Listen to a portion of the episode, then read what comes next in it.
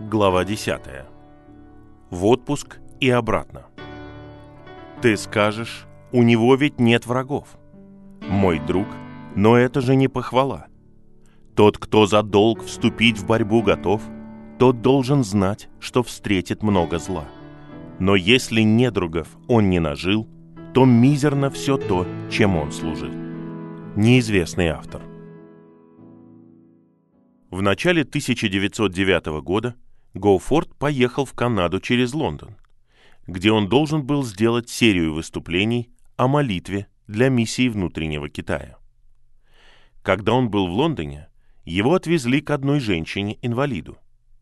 Она сказала господину Гоуфорту, что когда она услышала о его предполагаемых собраниях в Маньчжурии, она почувствовала, что на нее возложено огромное бремя молиться за него – Затем она попросила его посмотреть ее записную книжку, в которой были записаны три даты, в которые она ощущала особую силу в молитве за него.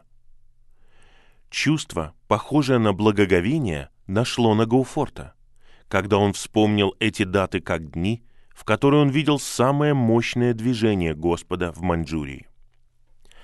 По окончании недели собраний в Лондоне господин Гоуфорд уехал в Канаду, приехав домой в Торонто за несколько дней до Генеральной Ассамблеи. Он вернулся в Канаду полной надежды, что он увидит на любимой родине такие же свидетельства работы Святого Духа, что и в Китае. Перед Генеральной Ассамблеей он провел много времени в молитве. Когда, наконец, Гоуфорд встал перед большой аудиторией служителей и лидеров церкви, он говорил 20 минут с силой и интенсивностью, но на протяжении всей его речи в зале царила тишина. Он умолял их смириться и искать излияние Святого Духа, как поступили корейские миссионеры. Одни приняли его сообщение с надеждой и радостью, другие — с отчетливым противостоянием. Первые видели в Гоуфорте наполненного духом человека видения, который не боялся потерять лица. Однако для последних он был фанатиком, которого необходимо сторониться. В течение следующих десяти месяцев очень мало церквей открыли свои двери для Джонатана Гоуфорта и его миссий оживления. А те, кто это все-таки сделал, пережили некоторые признаки благословения, но лишь в небольшой степени. Неужели Гоуфорд потерял божественную силу?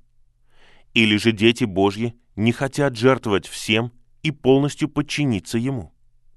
Кто может сказать? В целом, его отпуск 1909-1910 годов был большим разочарованием для Гоуфорта.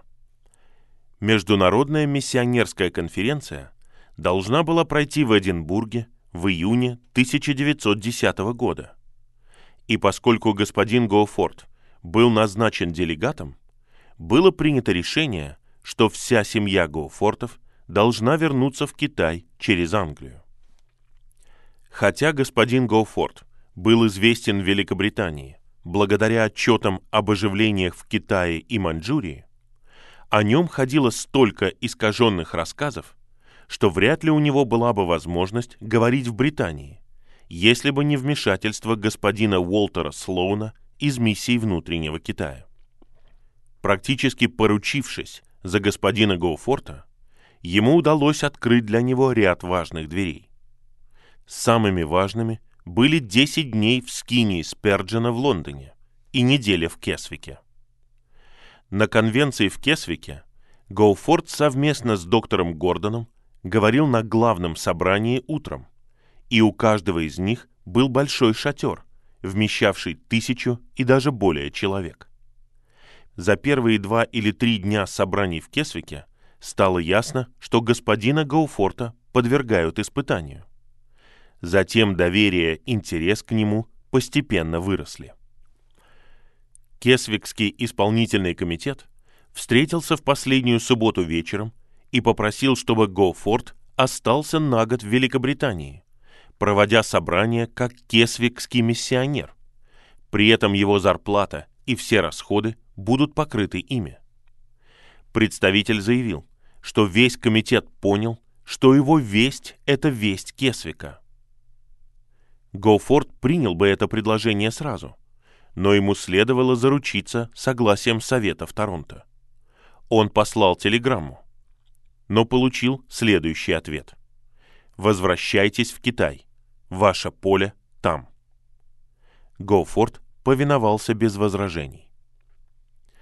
Когда Гоуфорд вернулся в Китай в августе того же года, он очень хотел вернуться к своему служению оживления и заниматься этим все время. Однако главный совет на родине вместе с пресвитерией Северного Хэнаня решили, что он должен отдавать больше времени работе в провинции Хэнань и меньше времени оживлению. Таким образом, больше года штаб-квартира Гоуфортов была в Вейхуфу, центральной станции миссии. Они совершили много поездок по стране, но без детей. В течение этого периода, примерно половину своего времени, господин Гоуфорд отдавал миссиям оживления, поскольку Господь продолжал использовать его в качестве глашатая оживления. Гоуфорты были очень рады, когда в июне 1914 года Пресвитерия решила, что они должны вернуться в Шанти и взять себе свое старое поле.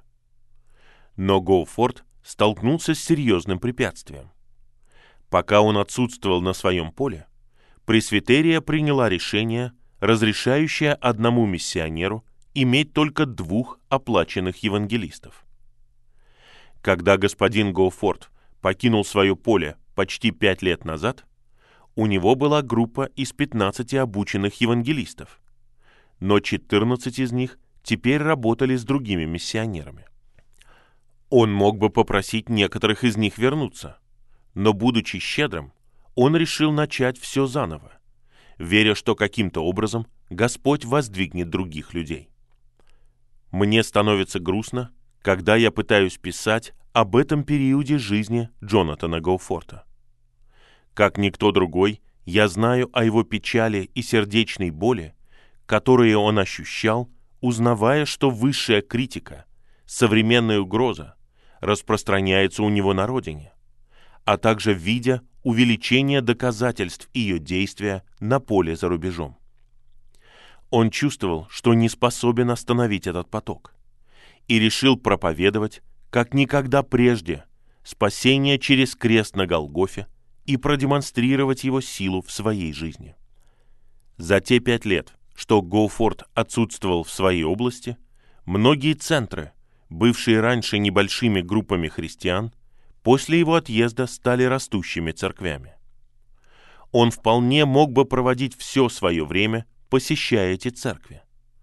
Но дух первопроходца внутри него требовал, чтобы он открывал новые центры каждый год. С какой радостью я могла бы рассказать вам полную историю этих двух прекрасных лет. Некоторые из этих историй рассказаны самим господином Гоуфортом в книге «Чудесные жизни в Китае». Здесь у нас есть место лишь для небольшого рассказа. Во второй половине августа, после нашего возвращения в Шанти, мы отправились в небольшую деревню Сантао в 11 милях к северу от Шанти. Единственными помощниками господина Гоуфорта были старый господин Тан, хороший, святой человек, но слабый физически, и еще один, Хо молодой и неопытный. Номер, в котором мы жили в Сантао, был класса «Сарай». В одном углу комнаты стоял гроб. Я отказалась входить, пока господин Гоуфорд не поднял крышку и не заверил меня, что он был пуст. Из него получился отличный ящик для бумаг и такой большой стол, что за ним могли сидеть двое, когда он был закрыт. Но давайте вернемся к первому визиту. Мы арендовали пустой магазин напротив зала для проповеди, и сразу же начали приходить толпы. После трех дней постоянной проповеди у господина Гоуфорта настолько сел голос, что он едва мог говорить. Ему срочно была нужна помощь. Мы послали вестника в Шанти, чтобы он привел помощь. В ответ на просьбу нам одолжили несколько евангелистов. Гоуфорд рассказывал, что бремя о евангелистах было настолько тяжелым, что стало подобным грузу, заставлявшему меня становиться на колени. Я сказал Господу, что Он господин жатвы и что Он должен отправить больше работников. Было время, когда нужно было активно обращаться к Богу. Но это было словно агония. А затем бремя как бы поднималось, и я знал, что Бог ответил на мои молитвы. Он пришел ко мне, когда все напряжение и беспокойство ушли, и сказал, «Я верю, что Господь даст мне евангелистов, как если бы я увидел их сейчас перед собой». Когда старший сын нашего хозяина, уезжавший на какое-то время, вернулся, он был в ярости, узнав, что задние помещения были сданы в аренду иностранным чертям. Он владел и управлял игорным домом, примыкавшим к магазину своего отца. Но поскольку все игроки проводили все вечера в зале для проповедей, его дело закрылось. Молодой человек поклялся, что он не будет слушать проповеди, но у некоторых проповедников, а также у Гоуфорта, были громкие, зычные голоса, и каждое их слово можно было услышать и в магазине. В одном гимне Каждый куплет заканчивался словами «Он умер за меня». Этот гимн всем нравился, и его пели почти каждый вечер. Как этот молодой человек не пытался, он не мог убежать от этих слов «Он умер за меня». Стыдясь, что кто-то увидит его подслушивающим, он прятался в темноте рядом с залом для проповеди и слушал. Однажды ночью он шел домой один через поле.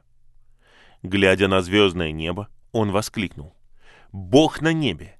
Я верю, что все, что они говорят о тебе, это правда, что нет другого Бога». Пройдя какое-то расстояние, он остановился и воскликнул. «Если Иисус твой Сын, и если Он может спасти меня, дай мне видение, чтобы я знал наверняка». В эту же ночь во сне он увидел, что рядом с ним стоит замечательное существо и говорит, Иисус есть Сын Божий, и только Иисус может спасти тебя. На следующий день, когда началась проповедь, ко всеобщему удивлению, молодой Чен сел на одну из первых скамеек. Каждый день он приходил утром, днем и вечером. Спустя несколько дней он решительно встал за Христа. Он стал одним из самых ревностных евангелистов господина Гоуфорта – и продолжал быть им вплоть до своей смерти несколько лет спустя. Среди мужчин, перешедших в новую жизнь во время этой первой поездки в Сантао, были разбойники, игроки, курильщики опиума и другие, связанные цепями порочных привычек. Мы привели эту историю как характерную для многих центров. Об этом первом визите в Сантао господин Гоуфорд позже написал. Год назад я молился Господу за евангелистов и получил уверенность, что Он ответит на мою молитву. И каков результат? Господь послал мне двух китайских помощников, оба из которых отличные ораторы. Он побудил одного посвященного старейшину отказаться от своего бизнеса с убытком для себя ради проповеди Евангелия и этот человек был назначен миссией в качестве моего евангелиста. Ученый, бывший курильщик опиума и игрок, обратился к Господу в Сантао в прошлом году. Он замечательно продвигается вперед. И похоже, что из него получится замечательный проповедник. Кроме того, два брата, бывшие одними из первых новообращенных в прошлом году, начали помогать мне в проповеди – а их отец, также обратившийся в прошлом году, обеспечивает их пропитанием. Нас ждала большая радость, когда мы посещали места, открытые за несколько лет до этого, и увидели, что в настрое людей по отношению к нам, как у высоких, так и у низких, произошла большая перемена. Замечательный пример этого можно было увидеть в Пенчене. Когда мы только начали посещать этот город, нередко на улице в нас плевали. Но во время нашего последнего визита нас у границы города встретила депутация из ведущих мужчин города, которые проводили нас в храм, подготовленный для нас. Идолы были отодвинуты в сторону, а передняя солнечная часть была убрана для нашего размещения. Учителя государственной школы привели своих учеников средних и старших классов, чтобы те услышали Евангелие. Молодой Хапинфу оказался большим подспорьем для нас. Он разработал и возглавил изготовление передвижного евангельского шатра, который стоил гораздо меньше и больше подходил для наших нужд, чем иностранный шатер. Он становился все более и более ценным для нас во многих отношениях. Тем не менее, модернизм позднее разрушил этого Хапинфу, многообещающего молодого евангелиста. Мы отправили Хапинфу в летнюю школу в Вэйхуифу. Когда он вернулся осенью, он пришел к господину Гоуфорту и сказал, «Пастор, мы рассматривали первое послание Петра, и этим летом его проводил один господин. Этот господин был модернистом. И если вы правы, то он не прав. Почва ушла у меня из-под ног. Я ухожу. Я записываюсь в армию. Следует помнить, что одним из условий, на которых пресвитерия позволила Гоуфорту осуществлять его новый план и открыть свое поле к северу от Шанти, было то, что он должен был финансировать любые дополнительные расходы самостоятельно. Шло время, открывались новые центры, и каждое место означало дополнительные расходы на аренду и содержание.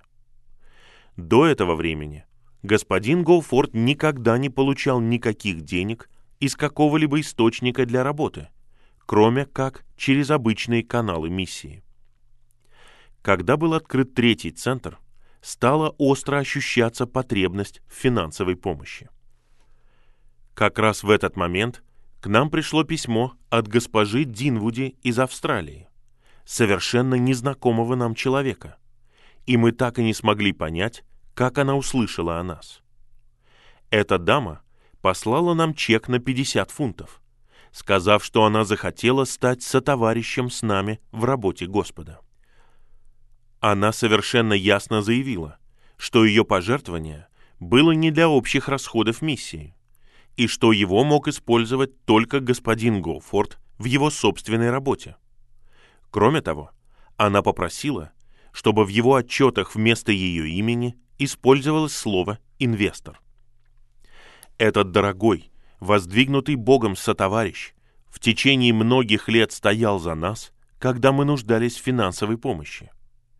И хотя мы никогда не писали ей о каких-либо особых нуждах, ее пожертвования всегда приходили в решающие моменты. Однажды, когда мы были в селах несколько недель, господин Гоуфорд отметил, что если деньги не придут, мы должны будем начать тратить нашу зарплату, поскольку наш особый фонд был исчерпан. На это его маловерная жена усиленно возражала. Наконец муж сказал, «О, давай доверять ему. Кто знает, может быть, в Шанти нас ждет чек». Когда мы вернулись домой, на своем обеденном столе мы нашли гору писем. Открыв первое письмо, я прочитала. «Уважаемая госпожа Гауфорд, я с вами не знакома. Я никогда не видела ни вас, ни вашего мужа. Я методистка, а не пресвитерианка. Но у меня есть старая мать, которая чувствует себя плохо и которая вообразила себе, что вам нужны деньги. И так, чтобы успокоить ее, я посылаю вам чек на 50 долларов. Я надеюсь, вы найдете, куда их применить. О, какой униженной я почувствовала себя! В течение нескольких минут я не могла набраться мужества и передала письмо своему мужу поскольку я ожидала услышать от него. «А я тебе говорил». но он, прочитав его, просто улыбнулся. Через несколько месяцев, в ответ на мою благодарственную записку, от этой же дамы пришло второе письмо. Когда пришло ваше письмо, моя мать умирала, но она была в состоянии принять все, что вы написали. Радость знания того, что она была каналом Божьим для помощи вам в Китае, помогла ей пройти последние три дня, прежде чем она умерла. Вера господина Гоуфорта, похоже, никогда не колебалась, даже когда у нас в семье наступали суровые испытания. Он не мог занимать деньги, не мог жить в долг, и Бог всегда чтил тот факт, что его слуга полагался на него. Прежде чем перейти к новому периоду в жизни Гоуфорта, мы должны сначала привести историю о том, как Бог дал ему того, кто стал его соработником в Евангелии на следующие 20 лет, до самого конца карьеры Гоуфорта в качестве иностранного миссионера. Вскоре после нашего возвращения в Шанти, молодой миссионер, поставленный отвечать за зал проповеди для неверующих, пришел к господину Гоуфорту за советом, заявив, что посещаемость часовни сократилась настолько, что почти никто больше не приходил. Тогда господин Гоуфорт предложил следующий план. Нужно попросить городского чиновника, его друга, выбрать наилучшее место для возведения шатра и провести месячную напористую евангелизационную кампанию, отчасти для христиан и отчасти для неверующих. Господин Гоуфорт пообещал отвести месяц на проведение этой миссии. План был осуществлен. Чиновник предоставил большую площадь перед Джанхван Миао, храмом городского бога, на которой и разбили шатер, способный вместить тысячу человек. В шатер принесли мой орган, а также церковные скамьи, плакаты, гимны, свитки и рисунки. Су Чуантинь, или господин Су, как мы называем его, проезжал мимо шатра в рикше. Когда он услышал странные звуки, доносящиеся из шатра, он спросил у рикши, что это такое. Тот ответил, это заграничные черти устроили какое-то цирковое представление. Господин Су пил и был довольно пьян. Оплатив за проезд, пошатываясь, он зашел в шатер и посмотрел с удивлением и изумлением на то, как женщина-иностранка играет на ящике, а ребенок-иностранец на скрипке.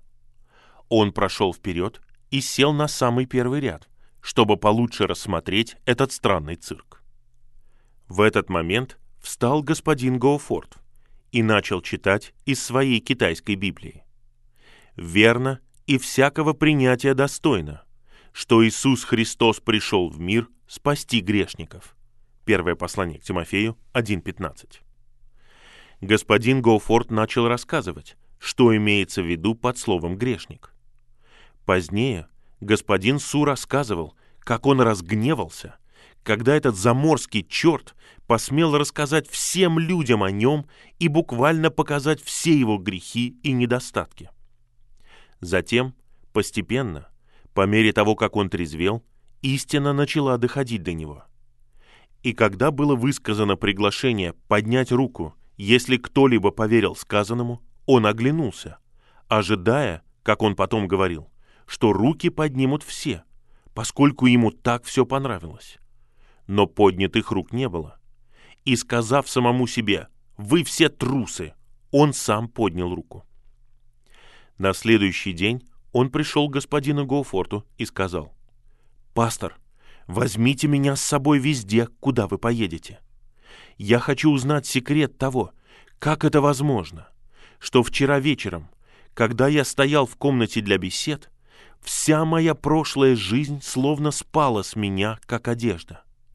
У меня больше нет тяги к тем вещам, которые связывали меня подобно цепям. Я хочу узнать этот секрет, как помогать другим.